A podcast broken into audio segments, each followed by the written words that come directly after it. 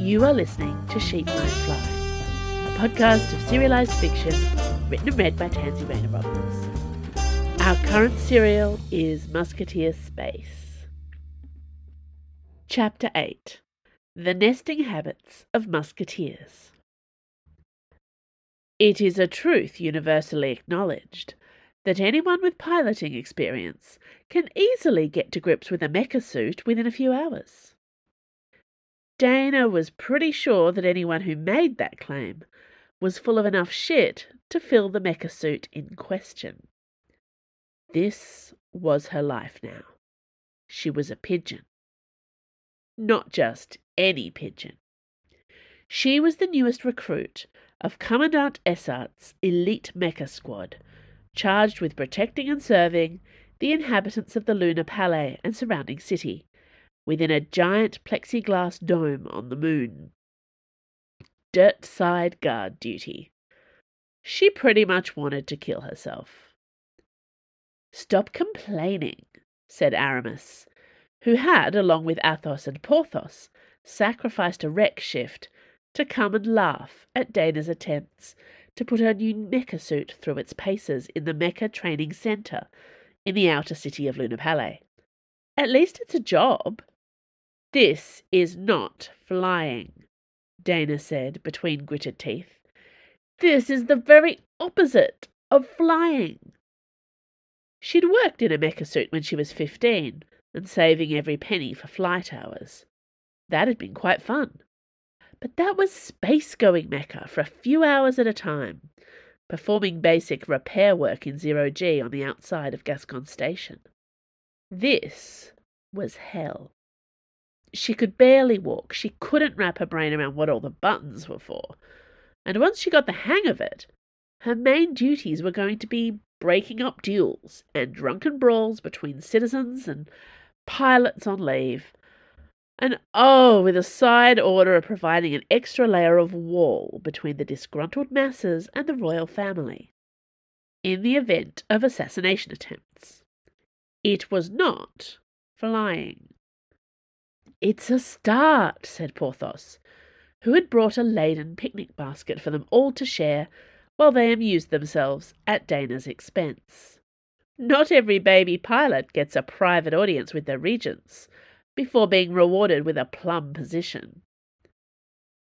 Guarding Her Majesty's moon is an honour, agreed Athos, who had found the bottle of wine in the basket and wasn't sharing it with anyone. You impressed her. If you've all quite finished making fun of me, Dana snarled, I only have the rest of this shift to master the controls before I go on duty. If you want to make sure I don't accidentally set fire to Lunar Palais or your precious regents, a little help here, please? The mecha was a lot like flying a dart. It was plugged into her synapses, the helm of the metal body connected intimately to her brain. But while it was second nature to Dana to be at one with her ship, gliding effortlessly through the depths of space for days and weeks at a time, it was remarkably difficult to deal with limbs. These large, throbbing metal appendages stuck out from her giant tin can of a mecha suit, and they had a tendency to lash out in any direction if Dana let a stray thought distract her. She knew how to do this. The theory was the same as flying a ship. And yet, ships didn't have arms. I can't, she moaned. The mecha lowered its pigeon grey head, and the large metal shoulders slumped. It's not too late to volunteer for a civilian transfer. Athos leaned towards her, rapping lightly on the visor of the mecha.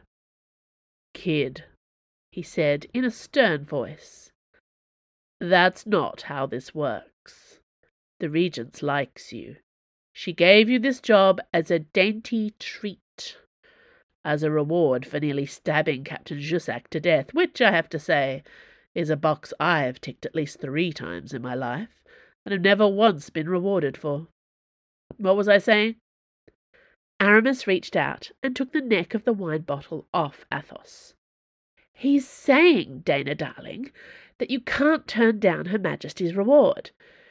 It's rare enough to be a favourite of hers. Believe us, you don't want to make yourself her enemy. There wouldn't be anything left of you but a pile of skin and sequins. I always wondered what it'd be like to pilot a mecha, Porthos said thoughtfully, peering up at Dana. Isn't it even a little bit awesome? Dana flexed her fingers, and one of her power arms shot a sudden burst of flame at the surface of the training room, making all three musketeers jump nearly out of their skins. The floor melted into a pile of slag, then patiently began to rebuild itself. I suppose there are compensations, Dana admitted. Whenever she lay down to try to sleep in the tiny bunk allotted to her in the squad barracks, Dana found herself thinking of the regents and the look on her face as she presented Dana with her reward. And perhaps some day the musketeers, she had purred. The Regent's was the most beautiful woman that Dana had ever seen. She was a sylph of a creature, all soft lines, like a watercolour sketch of a weeping willow. Her lips had been painted gold to match her clinging gown and elaborate hair brooches. Dana had previously considered Aramis to be the pinnacle of feminine grace and beauty, but Lalla Louise Renard Royale, Regents of the Solar System, left Aramis in her perfumed dust. Perhaps some day the Musketeers. Hope could keep you going longer than anything else. Hope would have made this whole mecha pigeon nightmare almost tolerable if it wasn't for the fact. Dana could not sleep on the moon. She did not understand how anyone could. Dear Maman, it could be worse. I think if you say something often enough, you come to believe it. I didn't come to Paris to waddle around inside a robot body, but as the weeks have passed, well, I'm almost glad of this strange reward that the regents bestowed upon me. After all, we, we had been caught dueling. The fisticuffs kind, as Athos would say, not the fuck up your brain kind. And I might as well, I might well have been turfed into a cell for a month or two, or given my marching orders from this sector of space. Yes, I'm billeted on Luna Palais on a permanent basis, and if I think too hard about that word permanent, I would scream at the walls. Dirtside is not where I want to be. But there is work for pigeons up on Paris Satellite, and once the first probationary month passed, I started getting as many shifts up there as down here. Things that are good about living on the moon. 1. Leaving the moon on a regular basis. 2. Attending zero G team joust matches at the Andromeda Bowl, especially with Porthos, who knows more about the game than any sane human being should, and has color coded wigs to match the three different teams that she supports, depending on which stream you're following. Uh, you know what? I'm not even going to try to explain. 3. Earning credit, which means I can pay for my own meals instead of sponging off my friends, and they can sponge off me when they're out of pocket, which seems to happen a lot. It's amazing how easy it is to spend money on having a good time in Paris. 4. Commandant Essart is way less scary than Admiral Treville, and even cracks a joke sometimes. 5. It's not forever. I don't love my mecha suit the way I'm supposed to. It's nothing like the relationship I formed with even the most basic of practice ships. But it's getting better. I didn't accidentally set fire to anyone this week, which reduces the risk that I might do so to the regents or the prince consort. After my second month in the Mecha Squad, I was able to request shifts flying shuttles back and forth between Luna Palais and Paris Satellite to transport equipment and some of my fellow pigeons. The shuttles are bulky and ugly, just like the mecha suits. And I always want to throw up when I make moonfall. But flying a ship is better than anything else, always and forever. It's not planet side, at least. The shifting green brown golden blue orb that is the overheated planet Honor looks pretty from up here. But I'm happy to keep my distance from the wretched place. Bad enough that I'm supposed to sleep on the moon. It's been months, and I'm pretty sure I'm not going to adapt. I used to manage an hour or two in barracks when I was exhausted, but it wasn't enough. I was starting to worry it might get me seriously hurt, or worse, I don't know if my stupid brain or my stupider body or some gravity shit that I was never going to figure out. But sleeping on the moon was just impossible. Aramis noticed it first. You look like shit, she told me, when we went for a drink not long after my first shuttle job to Paris. Have another drink, she added. At that point, I was facing a black spiral inside my own head. I don't think I can, I told her. Drink wasn't going to help. Nothing helped. Sleep, then, she urged me. if only. Then I think I collapsed in the corner of the booth in the Abbey of Saint Germain sometime later. Athos and Porthos had joined us by the time I woke up. The three of them ordered wine on my credit stud for hours, the bastards. After that, one or other of them always insisted I crash in their Paris digs when my shift ended.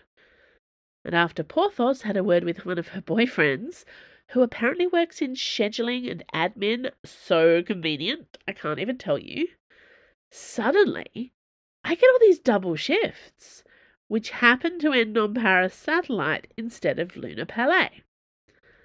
I have friends, Crash Space, and my credit is increasing at a slow but positive crawl.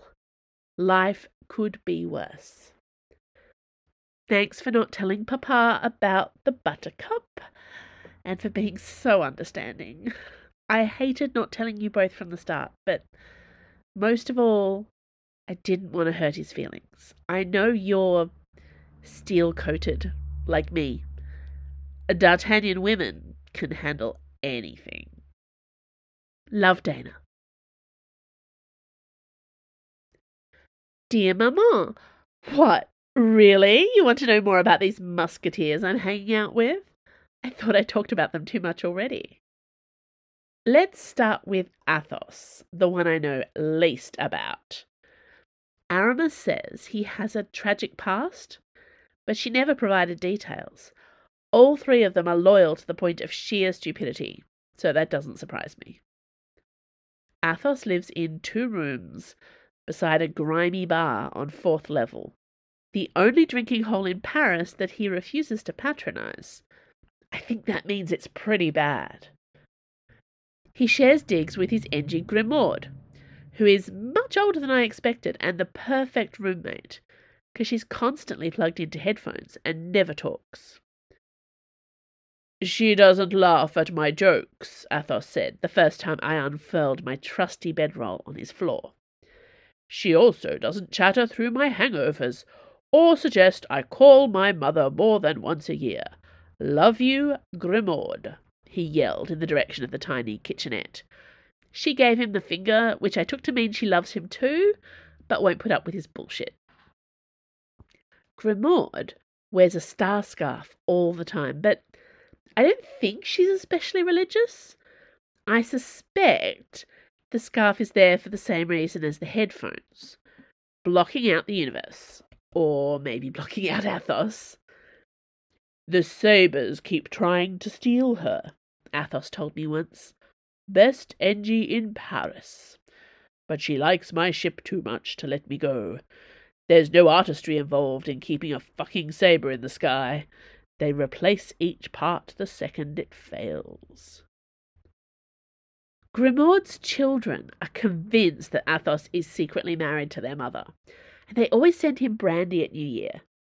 I suggested this might be an elaborate assassination plot on their part, As everyone knows, Athos is the musketeer most likely to drink himself to death.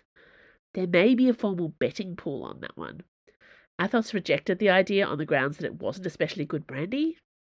I'm not convinced. Apart from his cheap habits, his silent energy, his perverse sense of humour, and his formerly ridiculous beard, Athos, the new aristocrat, remains a mystery. I've learned not to try and match him drink for drink, not to talk to him at all when he gets a certain maudlin look on his face, and never to tease him about lovers, not even when Porthos does. She teases everyone about everything and gets away with it somehow. He doesn't have friends, apart from Aramis and Porthos, and now me. The others have wider social circles, but I think sometimes Athos would prefer to have no one at all. He has, however, been teaching me to use a pilot's slice for recreational fencing, which is not the same at all as illegal dueling. Don't freak out. I'm getting good. Porthos, or Pole to her other friends, is the polar opposite to Athos. She has a large apartment somewhere over in Gilles' section. Was it as trendy in your time as it is now? Popular civilian sector, all fashion emporiums and cafes. Her rooms are lush, and she never stints when it comes to food, drink, or treating her friends. I have no idea where the money comes from. She has at least four casual boyfriends that I know of, and I'm not entirely sure if any of them knows about each other. I can't bring myself to ask.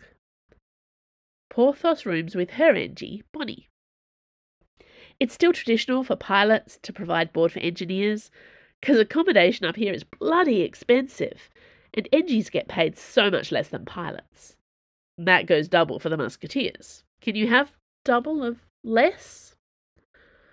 Bonnie is a dab hand at cooking, as well as patching up spaceships, and she has Porthos's rooms smelling and looking like heaven. She's happy to do all the cooking and cleaning, as long as she has the freedom to dip in and out of the treasure trove that is the wardrobe of Porthos.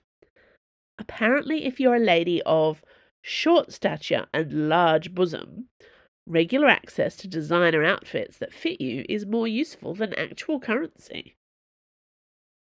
Whenever I crash with Porthos, it's on a comfortable sofa bed with the promise of croissant in the morning. The only reason I don't do it more often is because Bonnie disapproves of me. Not sure if it's personal or if she feels I make the place untidy.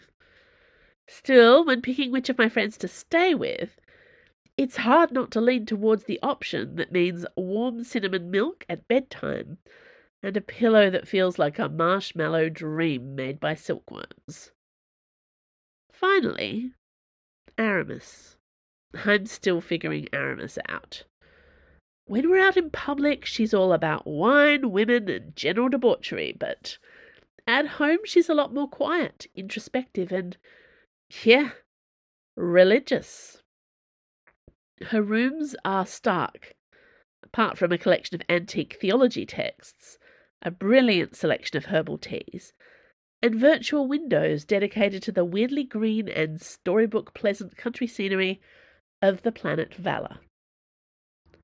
The main view in her salon is a rolling hillside with an old style church of all. I like to be able to see the church from my home town, she said once. Some day I'll have one of my own. She really does seem to believe that she'll do it one day. Leave the musketeers to join the church. Why would anyone want to be anything but a musketeer? The weirdest thing about Aramis's rooms is Bazin. He's a church android that she picked up in payment for gambling debt and reprogrammed with Engie functions. His original program remains, and serving a human who isn't part of the priesthood is a constant cause of distress to him, which makes him the most passive aggressive android I've ever met.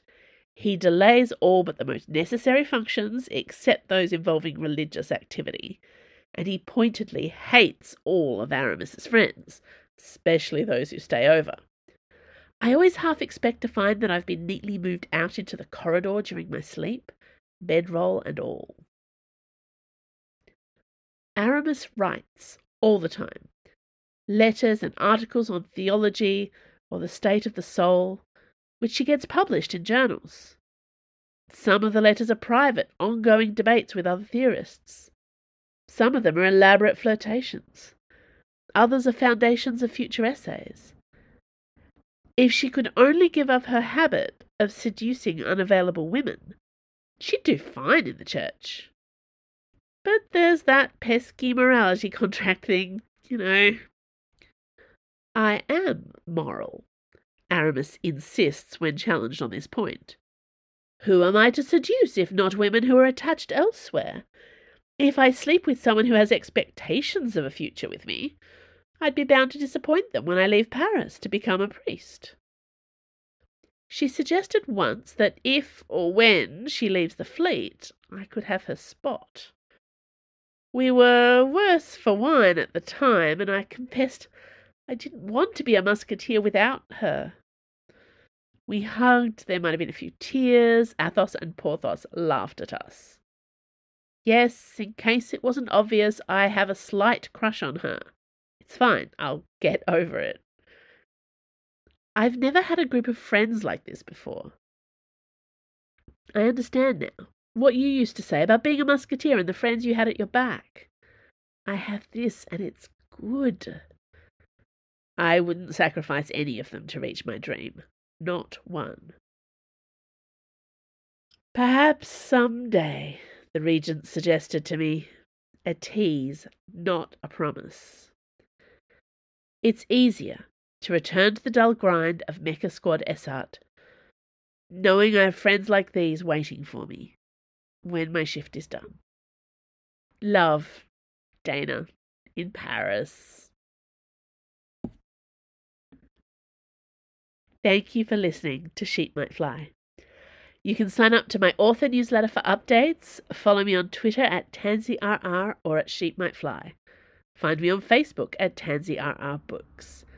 And if you like this podcast, consider supporting me at Patreon, where you can receive all kinds of cool rewards, early ebooks, and exclusive stories for a small monthly pledge. See you next week for more Musketeers in space! Música